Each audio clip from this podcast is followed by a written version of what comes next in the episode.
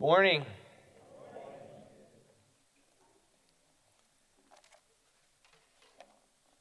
I felt like the musicians had something going on that we weren't a part of this morning. We, we got to reap the benefit of it.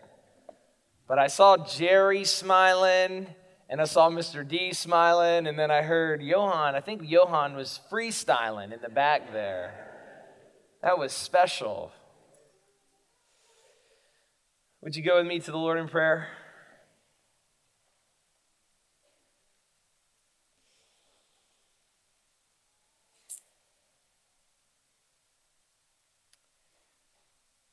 Father, for some of us, this will be the first moment in the week where we just stop and just pray. And it's not to our guilt, Lord God, but it is to challenge us, Lord God, to receive the blessing of the redeemed community that you've given us with you. Lord God, the world lives separated from community with you. And we are blessed to have community with you through the shed blood of Jesus Christ. And we are today praising you through that same blood. And today we are challenged through that same blood to go and to live a life that is in agreement with what your will is for the redeemed people. Lord, give us ears to hear this morning, give us eyes to see that the world is going to change when we begin to change. So often, Lord God, we look outside and point our fingers and fail to look inside and look at what we ourselves could be for you. Where have we failed you today, Lord God? Where are we not using your gifts for your kingdom?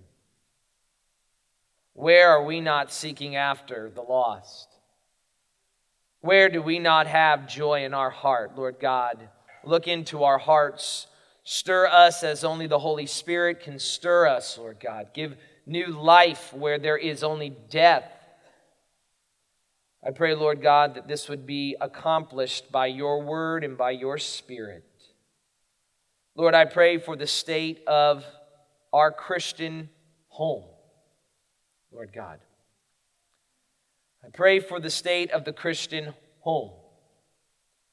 That while we look outside and we see the world confused about gender roles, we see children who are disobedient to parents, parents who neglect and abuse children. Let that not be the case in the homes of your people. Let your people reflect your glory. Let your people demonstrate to the world that in Christ that there is a role for wives and for husbands and for children and for parents and for single persons, and for those who are under the state and the authority of the state, and for those who work in the workplace, Lord, those household codes which you've given to us, which we are able to accomplish in the spirit that you have given to us, Lord God. Let us see these codes today. Let us live in them joyfully and bring new life into our homes. We pray these things in Jesus' name. Amen. We're beginning the third leg of our series, the third leg of our vision. This is the fifth ser- ser- uh, sorry, sorry, fifth sermon in our series. This is the end. A lot of S's there. And this is the end refers to the goal or the purpose of our church.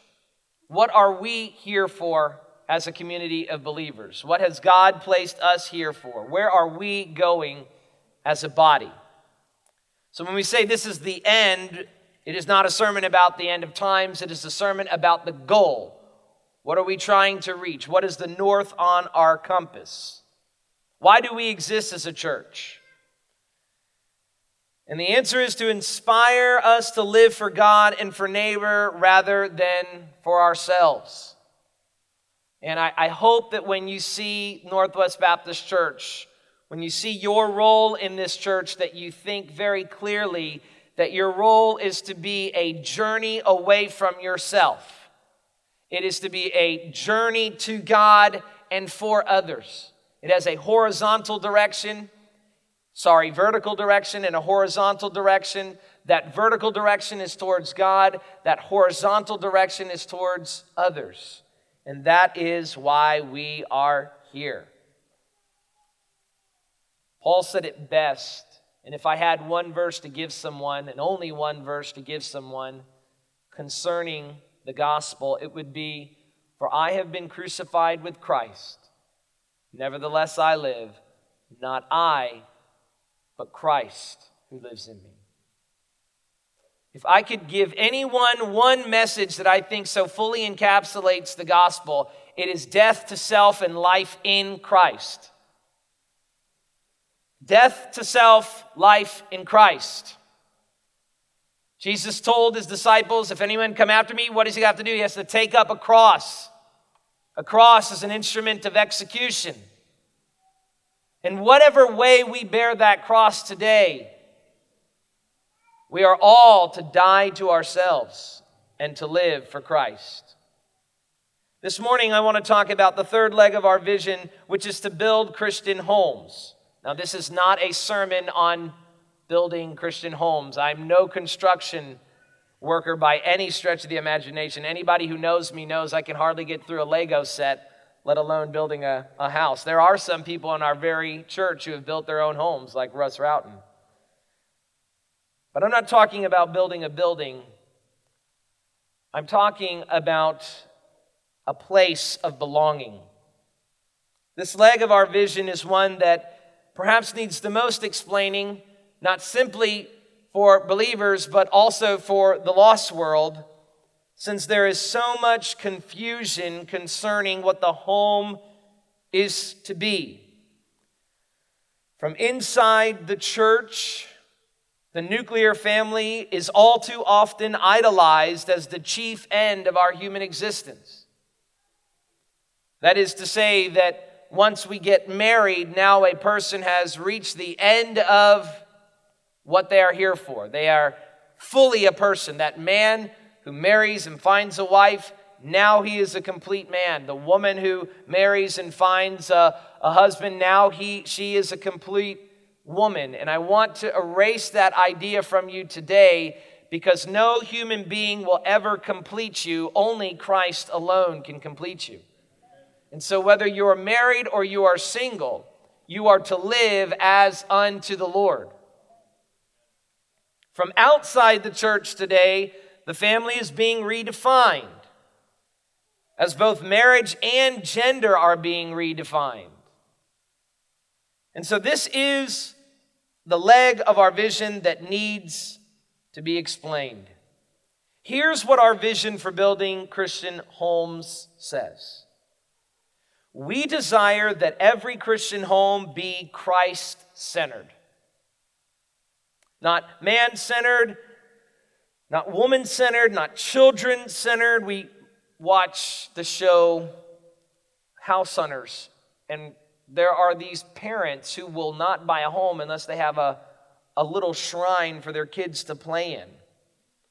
And they every room they go into, they ask, How will our kids live in this room? And I, I see the value of it. I also see the idol in it.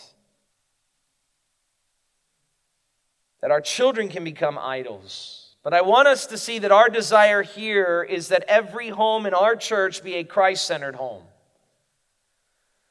A home that is Christ centered begins by asking two questions. It begins by asking these questions and by answering these questions. Number one, what is my role as unto the Lord? And the reason why I use the word role is because in the Bible, when we talk about home, we are speaking of household codes.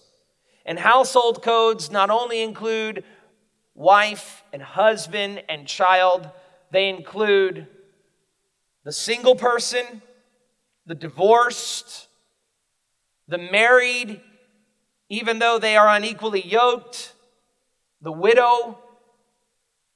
It includes how we relate to our bosses in the world. These are all part of God's definition of society and household codes. And so when we ask the question, What is my role as unto the Lord? we are asking is, How would God have me live in the role that I find myself in? Many of us find ourselves in more than one role. We are an employee, we are a spouse, we are a parent, we are a child, we are all of these things. But all of these are not to be compartmentalized to say that we live this way or that way and they are different. All of them have a unifying principle Jesus Christ is the head. And whatsoever God has ordained for us to follow as Christ as our head, that we are to do. So the first question is, What is my role as unto the Lord? And the second question is, How can I fulfill this role to the Lord? A Christ centered home is one where believers fulfill the law of Christ as both individuals and as a single harmonious unit. The law of Christ is the selfless love for others and complete devotion to God. Christ said, My will, my food is to do the will of the Father. And to fulfill that law, we are to obey God even when it is injurious to ourselves. Wives and husbands are to live for their spouses as unto the Lord. Children are to obey their parents in the Lord.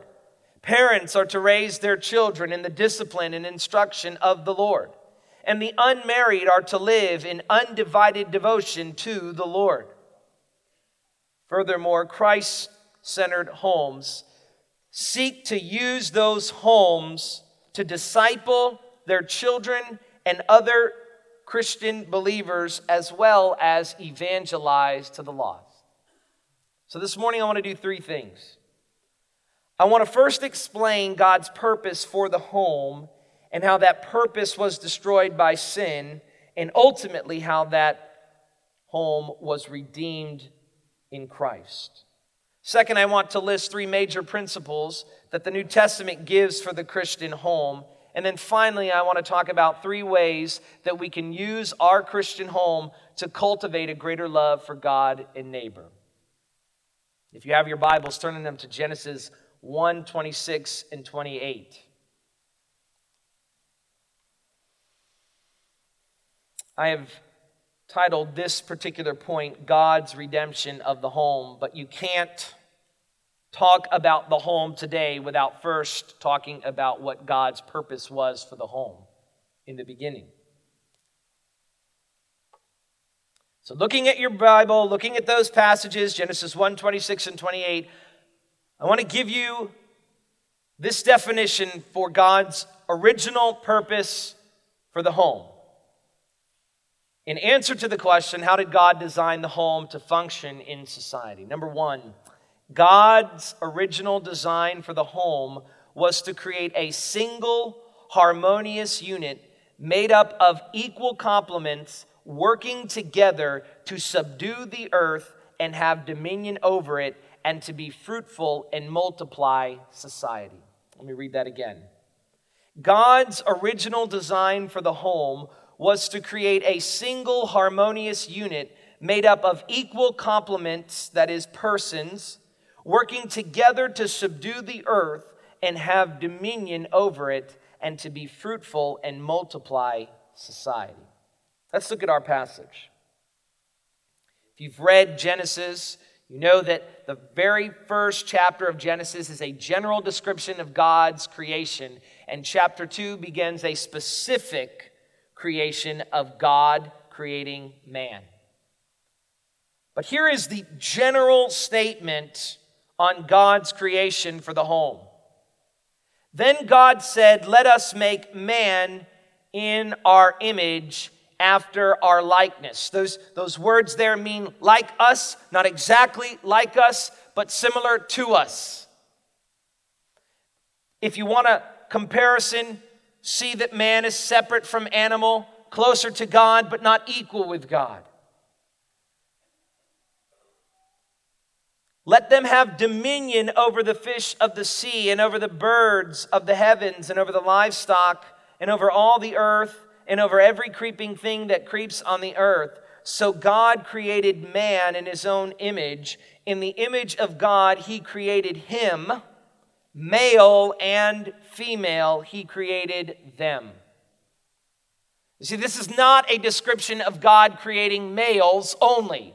It is a description of God creating man in his image, male and female, he made them. They are equal.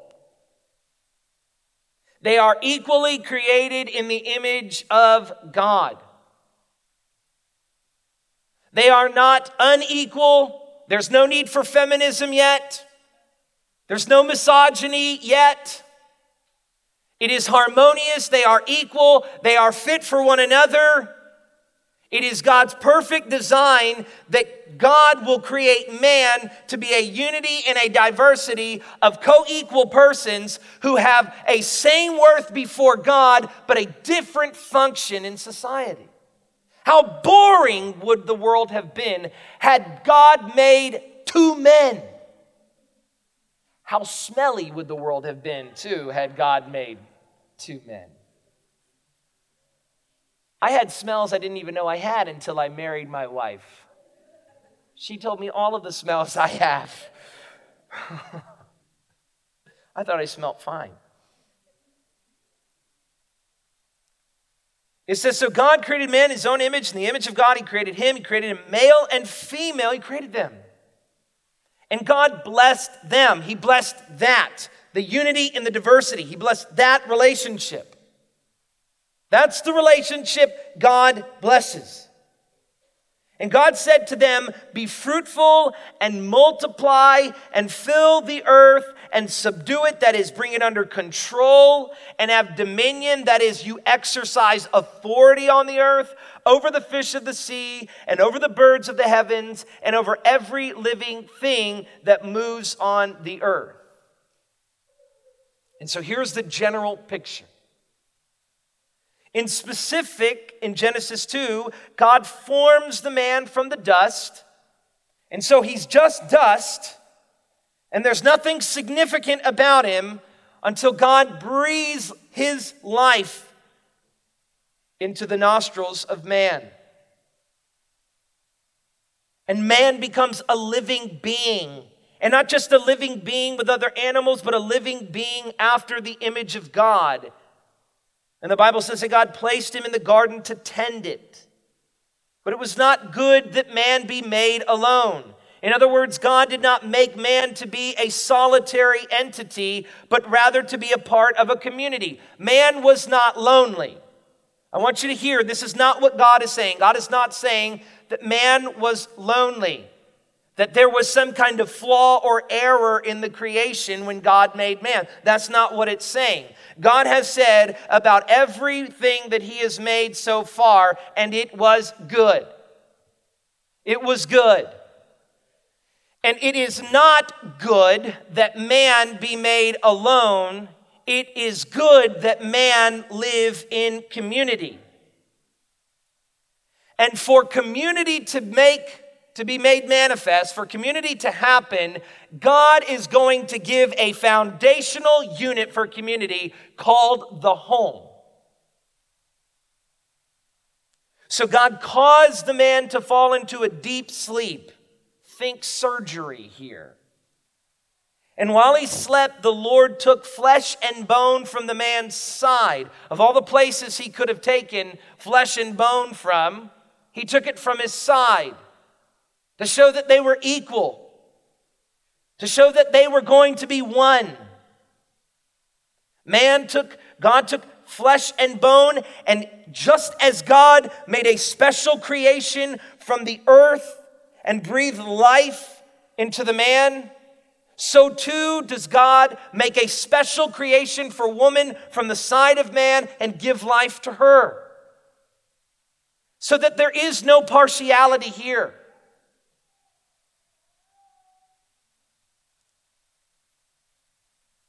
God took flesh and bone from the man's side and formed a help fit for him. That word is Ezer, and it means that the woman was similar to him, equal in worth and value, but distinct from him in gender and function. She is equal, but she is not identical. Equal, but not identical. And what were the intended consequences of this original relationship? Number one, they were to be fruitful and to multiply. That is, they were to glorify God in making more community.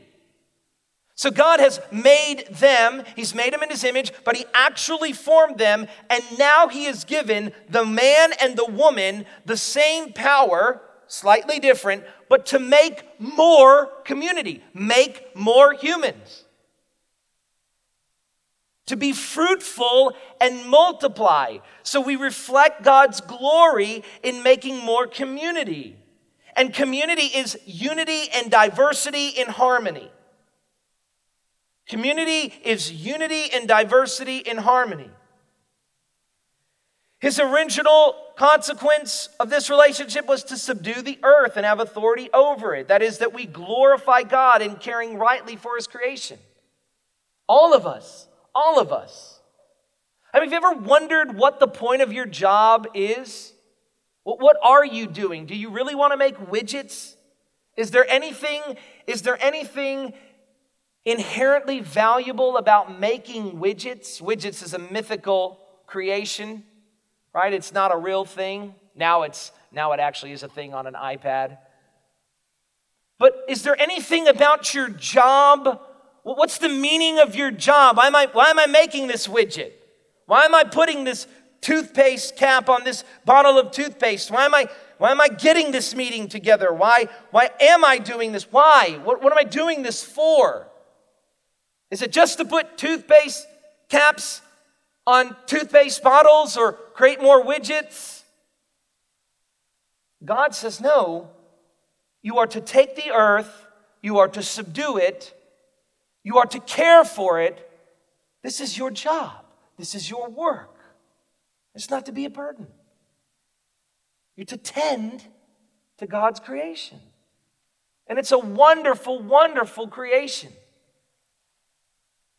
Furthermore, God intended this home unit to foster future community in godly complementary roles. Genesis 2:24 says this Therefore, a man shall leave his father and his mother. In other words, what was done in the case of Adam and Eve is to be repeated in all future generations.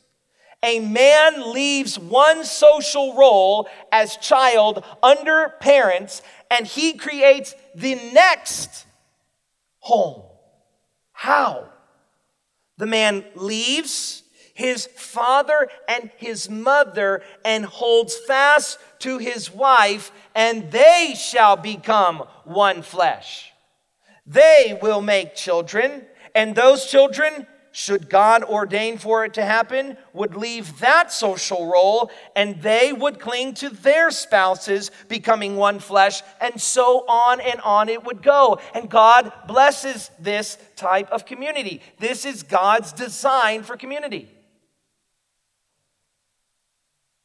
You know, in all of the debate about gender and sexuality that we have in this country, Christians love to open up the Bible and we love to go to the point or to the, to the passages that say, well, that's wrong. And, and I, I think that's fine. I think there's a better way to do that. Go to what is right. And Genesis shows us this is what is right. The author of the earth will operate the earth in the way that he deems best, and this is how he has made the earth to function. He blesses this type of community. And it was good. But those of us who are alive, who, who have a brain between our ears and a heart in our chest, eyes in our head and ears on either side, know this there is no perfect home. No perfect home. Something has gone wrong. Not only are there no perfect homes, but there are plenty of bad homes. Something happened. We know that in the next chapter, sin enters the world and disrupts the home and community as a whole. How did this change God's good design for the home. He gave, he gave us man, He gave us woman. He was going to bless this. They were going to work in the earth. They were going to enjoy the earth. They were going to enjoy one another. There wasn't going to be confusion about gender roles. There wasn't going to be confusion about sexuality. They were going to be together. It was going to be good. God was going to bless it. And man decides, no, I'm going to choose my way over your way, and chaos ensues. Now, I want you to watch what is so neat. I say neat because it gives us an answer to the chaos that we're seeing in the world today. And I want you to see that it was there in the beginning. We, we have this idea, and I want to be careful about this because I don't want to leave you with the impression that some societies and sometimes aren't better and aren't worse than others, but I do want you to understand that it has been bad since the beginning. Remember, God has already destroyed the earth once because it was so bad. And we have this martyr complex like we're living in a day and age where this is the only time where sin ever existed. That back in the 50s, they weren't having sex before marriage. Yeah, right. All, all, all today is is the product of the 60s. There was a war fought back in the 40s where a man was trying to kill off entire races of people. Don't have a Pollyannish view of the past. It's been bad from the beginning. And what you find today, you're going to find back in the garden. Watch this. The woman's desire this is how these complementary roles of man and woman were destroyed. It's the first thing to go. The complementary roles of man and woman are destroyed. First, we see they're arguing, but, but watch this. The woman's desire will be, the Bible says, for her husband, but the word actually means against her husband's headship. The way that this complementary role is destroyed immediately, God begins to punish. So, this is in Genesis 3. After the fall, what's the first thing to go? The Bible says that the woman's desire will be against her husband's headship. And the man's desire will be to rule over his wife. Now they're going in opposite directions. The woman wants to be the head, and the man wants to show her that he's the head. You know what I'm talking about. You just see it displayed on every sitcom that you watch. Dumb old dad has to come in and show mommy how things are done, and he always can't get himself out of a wet paper bag, and mommy has to really do it for him. We've seen it in our own lives. There is immediately confusion over the gender roles.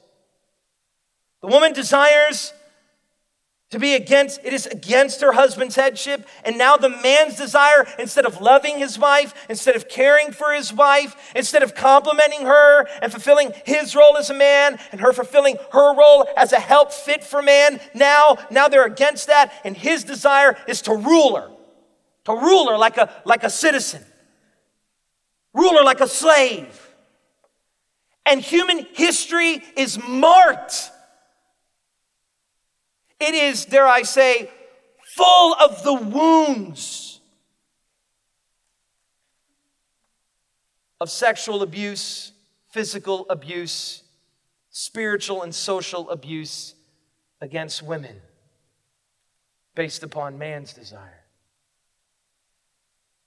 Now, the task that they were to do together, the work that was to be enjoyable. You ever done a job that you enjoyed? I have. I've done a job that I enjoy. It's still hard, but the original one was to enjoy work. The original purpose for this community, for this home, was to enjoy their work. And now it says the task of subduing the earth is no longer a blessing, but a curse. Cursed is the ground because of you. In pain you shall eat of it all the days of your life. Thorns and thistles it shall bring forth to you, and you shall eat the plants of the field. So, what is already a difficult home relationship with one spouse going this way, another spouse going that way, is now compounded by problems at the job. And now that makes it even worse. So, not only are there internal things trying to destroy the home, internal desires that are foreign to God's purpose, but now there are external desires. This job just, it's just not cutting it. I'm having problems at work. If you don't believe this, just sit around any Christian prayer group and listen to people begin to talk about the things that, that are on their hearts. Pray for my husband. She's having, he's having a real hard time at work. And that, that's affecting our relationship. Pray for my wife. She's having a, a real hard time at work, and that's affecting my relationship. And so the internals and the externals are against God's purpose and against the home. Finally, the home is now the reason why all other societal relationships are at odds. Spouses are at odds. We see it in Adam and Eve blaming one another. Oh, the woman you gave me, right? He blames God, but we it's also the woman's fault, right? Ultimately God's fault, but the woman you gave me, and the woman's no, it was a serpent. Children are now at odds with their parents and with one another. It is no desire of a parent that one child murder the other. And yet in the outside of the garden, Cain kills Abel. That's stuff you see on the nightly news today. Brother killing brother. Ultimately, community itself is going to be cursed at the Tower of Babel because the home is destroyed. How do we see evidence of the fall today in our homes and in society? We see it in gender breakdown. I heard sometime last, a couple of weeks ago, that there's over 40, 40 types of genders today. When God gender, that is made up genders, by the way, there are really only two male and female. That's it, folks. And, and, I, and I know you got a professor at college who can, who can explain to you and he can give you data and, and all of these things. And by the way, if you listen to if you listen to Coast to Coast AM on 610 radio around 11 o'clock, they'll call in doctors who will explain why Bigfoot, why they saw Bigfoot riding a unicorn while eating an ivory billed woodpecker. And they will explain it so well that you'll be sitting there saying, oh my gosh, Bigfoot must be real. Use your brain. Guys, men and women. That's it. Society has functioned for, since the beginning, understanding those gender roles. But we have a gender breakdown, a redefinition of marriage. We have racism, sexism, misogyny, misanthropy, xenophobia, civil disobedience, rebellion against authority. Children are disobedient to parents, parents abusive of children, countries at war, lawsuits amongst ourselves, and any other form of societal chaos is a consequence of the breakdown of the home, the fundamental institution of society.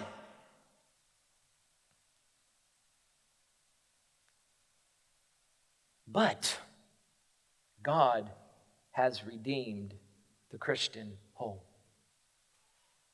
In the creation narrative, it tells us that there were two trees. There was the tree of the knowledge of good and evil and the tree of life. And that God took man, specifically, God took man out of the Garden of Eden so that man would not eat of the tree of life and live. Listen to what it says in Genesis 3:22.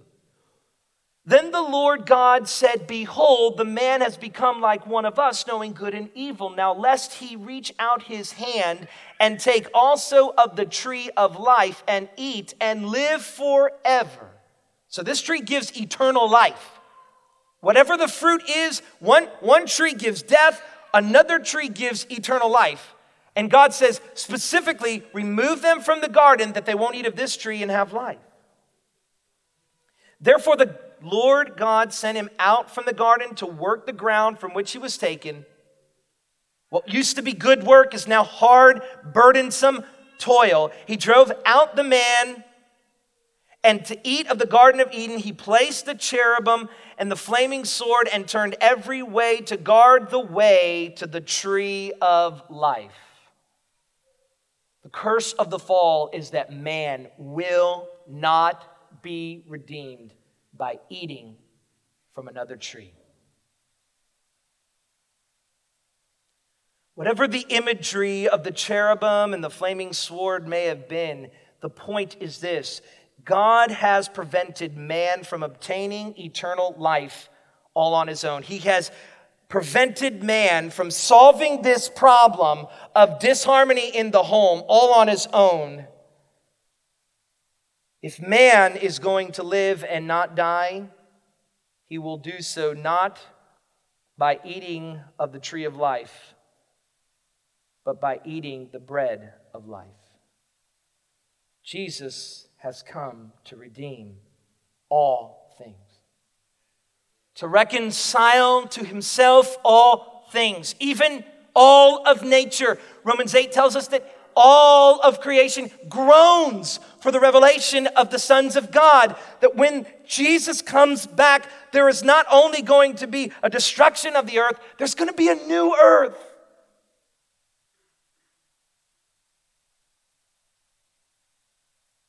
Jesus said, Do not labor for food that perishes, but for the food that endures to eternal life, which the Son of Man will give you. I am the living bread that came down from heaven. Remember that God gave man a subsistence portion of manna that he might live while in the wilderness, and now he gives us a subsistence portion of food every day. Some of us call it McDonald's, others call it jerk chicken, some of us call it roti. That's subsistence, because guess what? Tomorrow you're hungry again. And all this life, all this life is going to ever produce is more hunger. But in Christ, Jesus says, if anyone eats of this bread, he will live forever. And the bread that I will give for the life of the world is my flesh. Christians, we have eaten of the flesh of Christ and are now the inheritors of eternal life.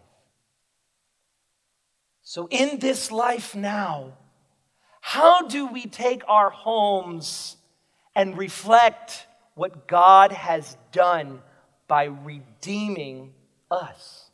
How do we, as redeemed individuals, redeem the home? I want you to see that, that this isn't about rules, Christian. This isn't about okay, you gotta, if you're gonna be a Christian home, you know, you gotta be this way and that way, and, and if you don't do that, then you're not a Christian. It's about what God has done for you as an individual in that He has redeemed you to His Son. How now can we redeem every social relationship and institution in society? Now that God has done that, we see the fall, the advent of Christ has changed history on its face. Now there's hope. The, the, the tree of life was blocked. Now we have the bread of life. Now we've eaten of that bread. Now, what do we do as we await the glorification of our bodies when Christ returns? We redeem the home, our. We redeem every relationship that we have with one another.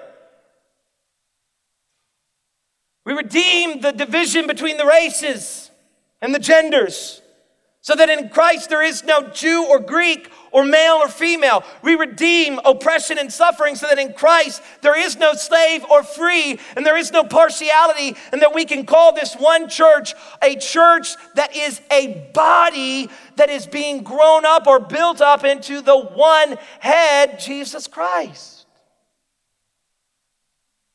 That is what we are after now. There used to be a book called The Two Carolines. My daughter is very much like the two Carolines.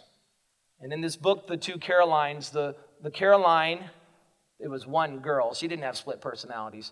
But the one girl, when she was at school, was on her best behavior.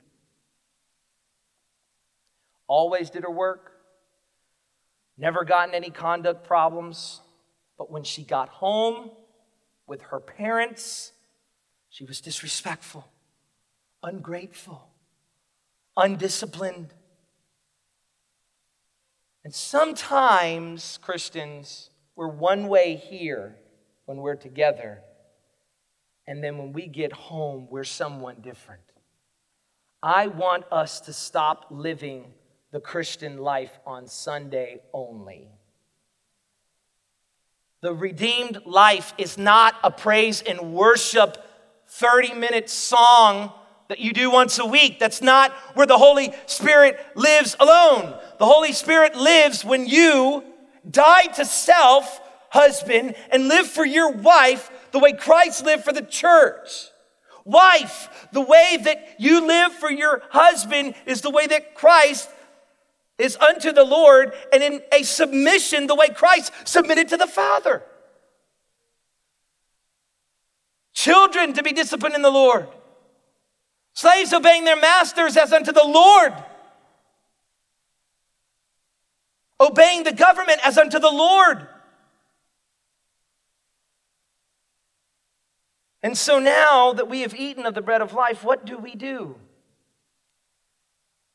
1 Corinthians 7 17 says this Each person should live as a believer in whatever situation the Lord has assigned to them, just as God has called them.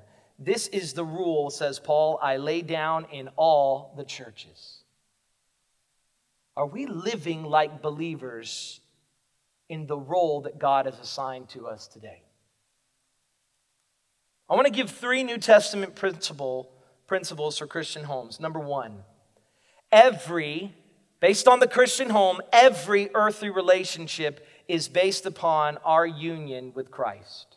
I've already mentioned that in the New Testament, these are called household codes, and the household codes include people who are outside of the nuclear family. So every earthly relationship is based upon our union with Christ. That means even if your boss is a miserable person, your relationship to that boss is based upon your relationship with Christ. Even if your husband or ex husband or wife or ex wife or children are miserable human beings, don't forget yourself, by the way.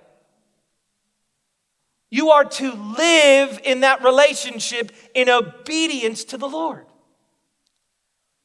Wives are to submit to their own husbands as to the Lord, Ephesians 5:22. Husbands are to love their wives as Christ loved the church and gave himself up for her, Ephesians 5:25.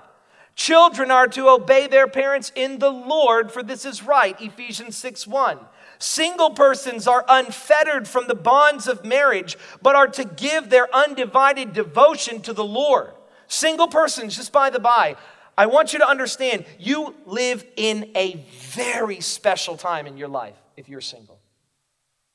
Go and read 1 Corinthians 7 and see the premium that God puts on the single life. He says, husbands and wives, are, they've got to be devoted to their spouses and to their children, but the single person can give their undivided attention to the Lord's work. You don't have to ask whether or not God is calling you to go in on that mission trip or to be involved in a community project or to be serving in your church? The answer is yes. You are not being pulled in another direction. I, I, I, sent a, I sent a, this was funny. I wish I could show you the meme, but I sent a, a meme, which is a picture of a scene with the words on it there. And I sent a meme to Stephanie this week, and it was a scene from Goodfellas where they're really laughing. They're having a guffaw, like side splitting funny. And it says, When people without kids tell me they're exhausted. And it just shows. Single person. On this side of it. I know you feel exhausted. Trust me, you ain't. All week long we've been dealing with Kellen. He's had kind of a, a an, he's had an allergic reaction, and all week long he's been with hives and he's been waking up every night. We haven't slept all week. Single person, you live your life right now to the Lord, not to yourself, to the Lord. What a privilege. You're not being pulled anyway. You can give your undivided devotion to the Lord. That should be viewed as a good thing. Bond servants, modern day example would be any person under the authority of another. So, employees under a boss. But bond servants, obey your earthly masters with fear and trembling, with a sincere heart, a sincere heart, as you would obey Christ. Not by way of eye service as people pleasers, but as bond servants of Christ doing the will of God from the heart, rendering service with goodwill as to the Lord and not to men. Be subject for the Lord's sake to every human institution, whether it be to the emperor as supreme or to the governors as set by him to punish those who do evil and to praise those who do good, for this is the will of God. Be subject. Whatever role you find yourself in right now, be subject to that role as unto the Lord. Do not compartmentalize your life from your spiritual life. When you leave here, you got to go be a Christian coworker. Yeah, when that water cooler talk goes south, you got to come in there and bring some light, not by correction, but by grace. When, your when your fellow coworkers are starting a revolt against the boss and are showing, showing aggression and wrath, you have to show grace and mercy as unto the Lord. Paul even says if you're with an unbelieving spouse, don't leave them. Stay with them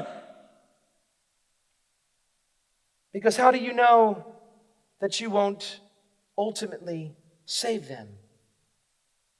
You don't know, Christian, that your good behavior can ultimately lead people to the saving knowledge of Christ. The second principle for the Christian home is living according to God's prescribed roles promotes unity and peace. 1 Peter 3 8 9 says, All of you have, uni- have a unity of mind sympathy, brotherly love, a tender heart, and a humble mind. Do not repay evil for evil or reviling for reviling, but on the contrary, bless, for to this you were called that you may obtain a blessing. If we obey the rules, if we are all, especially in the church where this should be the case, we should not be feuding. There should not be fighting, infighting in the church. If we are not repaying reviling with reviling, if we are loving one another, if we have a tender heart and a humble mind, the Bible says this is a blessing. We will obtain a blessing in the future, but now we will obtain a small blessing of being in the unity of mind. Third, living according to God ordained societal roles is one of the greatest witnessing tools. Believing spouses are to remain with unbelieving spouses. Now, that is not to marry unbelieving spouses. But if you were married before you came to Christ, and you came to the Lord as your Savior and your spouse didn't, Paul says, stay right where you are. Stay right where you are. For how do you know, wife, whether you will save your husband? Or how do you know, husband, whether you will save your wife? I've had people come to me and say, It's miserable at home. I just, they, and, and of course, how could you expect it not to be? You've come to know the Lord, and your spouse doesn't know the Lord, and the, you're not walking together in agreement anymore. The Lord is, Christ is your Lord now, and for your husband or for your wife, their Lord is something else. How can the two be in agreement or walk together unless they be in agreement? They cannot be. You say, Are you saying to stay? Only because Paul says so. Only because God's Holy Spirit says so. It's not easy, but it glorifies God when you do. In general, 1 Peter 2:11 through 12 says this, "Beloved, I urge you as sojourners." A sojourner is a foreigner, a non-resident. Every Christian who lives in this earth today is a sojourner. The earth is not their home. You are in a foreign land. When, when you get on the evening news and you find that America has done, uh, uh, this last week I got all kinds of texts from people who told me that in Canada, they came out and they, it was the first, I think it was in Canada, the first gender neutral birth certificate. Well, that's coming to America too. America's not heaven. We're not going to take back America. Stop. We never had it in the first place.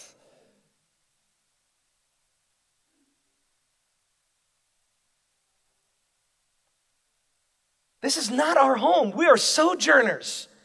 Even this, exiles. An exile is someone who's displaced against their will. As sojourners, I urge you, says Peter, as sojourners and as exiles, abstain from the passions of the flesh which wage war against your soul. That includes all sin, especially disobedience to roles. Listen to what he says. Keep your conduct. This is how we know it's especially according to our roles. He says, Keep your conduct among the Gentiles honorable, so that when they speak against you as evildoers, they may see your good deeds and glorify God on the day of visitation. Living according to God ordained societal roles is one of our greatest witnessing tools. Finally, I want to talk really quickly three ways we can use our homes to cultivate a greater love for God and neighbor. Brad House says this Christ centered homes consciously consider one another and include one another in the everyday moments of life. He continues. This can be done by simply inviting members of your community into the rhythms of your life that you typically do by yourself. I like that, especially for our church. I think we're a church with real rhythm, as evidenced by our musicians today. Okay, it's not enough to simply, okay, go and be a God honoring wife and a God honoring husband. That's good, but now use this home for good. And so Brad House says listen, invite members of your community into the rhythms of your life that you typically do by yourself. That means invite me and my wife over into the rhythm of your oxtail feast that you're having some Sunday. I want to be as rhythmless as I am. I want to be in that rhythm right there. That is my that is my speed, oxtail. Marcia White, she used to invite us into the rhythms of their home. When we were growing up, we spent, oh my gosh, every Thanksgiving with your family. What a blessing that was. It's such a blessing when we share our redeemed homes with redeemed people. Because they might be doing something over there that we haven't figured out over here, and we may have figured something out over here that they haven't figured out over there, and iron sharpens iron. Sometimes Stephanie and I feel like we're the only ones with kids who don't sleep. And we're so happy when Johan tells us that their kids don't sleep either. I'm so edified when David and Kathleen's kids come down with some kind of sickness because mine came down with the same sickness.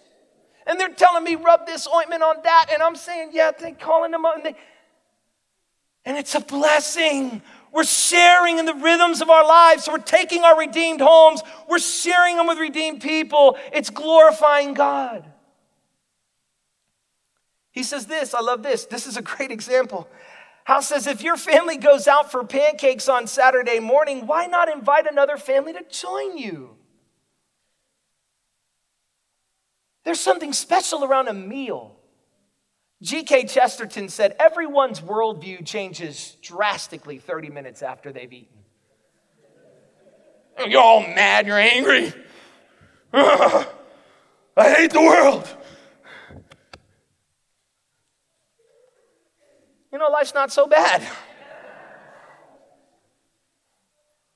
Yeah. It's like Elijah. He, he defeats the prophets of Baal. He's on a high. And then he gets all mopey. He becomes a cat. He's all cranky. And God says, Eat. Jesus, when he was witnessing to the world, Jesus had no home, but he spent time in homes. Because something can happen around a meal. And yet we all leave and go to our homes. Some of the best times in this church are when we have to stay here and eat together. Some of the best meals in this church are when we have to eat together.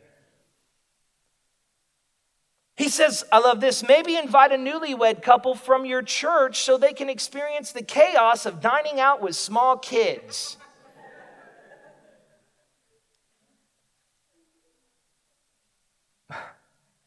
My in laws and I went out to, for dinner the other night. You know, they haven't had kids in a long time, you know, so they've forgotten how bad they were. Kellen was jumping off of things. He was climb, he kept climbing on the back of the booth, hitting the mirror.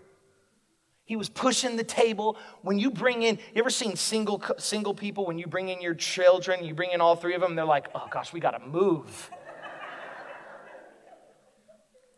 I want to invite you. We need to invite one another into that chaos.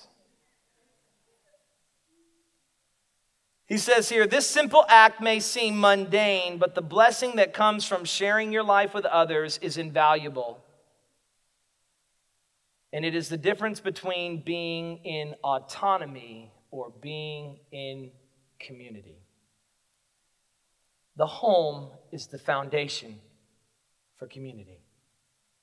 And we are to share that community with one another. This morning, I want you to ask yourself this. Listen to me, I promise you this. Stephanie, if she's around here, she will testify to it. All week long, I've told her this. I feel challenged. I feel very challenged on this front. How are we using our home for God's people? So I'm asking myself this question. I want you to ask it, I want you to answer it, and I want us to answer it in the positive. For discipleship, how can I use my home for discipleship of not only my family, but for other believers as well? Single person, you are the coolest person to younger single girls. How are you using your home to lead those girls into a greater relationship with Christ?